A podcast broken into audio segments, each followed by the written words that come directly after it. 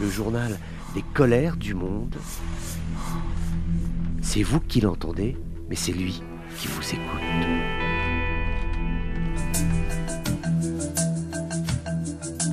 Bonjour à tous, bienvenue dans ces colères du monde. C'est un bilan lourd pour les forces syriennes qui sont pro-régime, pro-Bachar el-Assad. Cela s'est passé dans l'est du pays, dans les vastes régions désertiques du désert de Bahadia.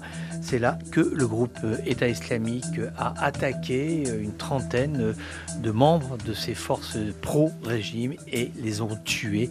Attaque tout à fait importante, simultanée dans cette grande zone qui reste l'un des lieux de repli les plus importants du groupe État islamique, qui est par ailleurs projeté sur le nord hein, du pays, vers les zones tenues par les FDS. Quelques tentatives ont été faites sur la zone ouest, mais ça fonctionne pas bien pour le groupe armé. Idem sur le sud. En tout cas, il reste aujourd'hui que le groupe État islamique, c'est vraisemblablement dans cette zone qu'il est le plus puissant et surtout qu'il est le plus difficile à contrôler. C'est-à-dire que ses capacités militaires sont existantes, mais maintenant, pour les réduire à néant, ça veut dire déployer sur zone des moyens conséquents aériens, pouvoir procéder à une surveillance de tous les points d'eau, c'est-à-dire les points de rassemblement potentiels, pouvoir mener des exercices de tracking sur toutes les voies routières, les pistes, les transmissions, tout ce qui fait finalement la mobilité de ce groupe.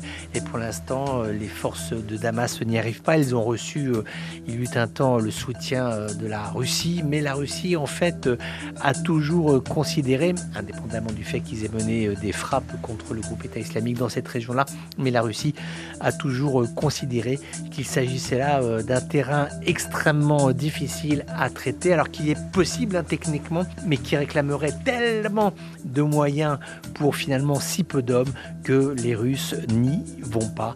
Donc voilà, ce qui fait qu'il y a aujourd'hui ces périodes de face à face entre les troupes de Bachar el-Assad et les troupes résiduelles du groupe État islamique, avec ce bilan terrible de 30 hommes qui ont été tués dans ces attaques à l'est de la Syrie.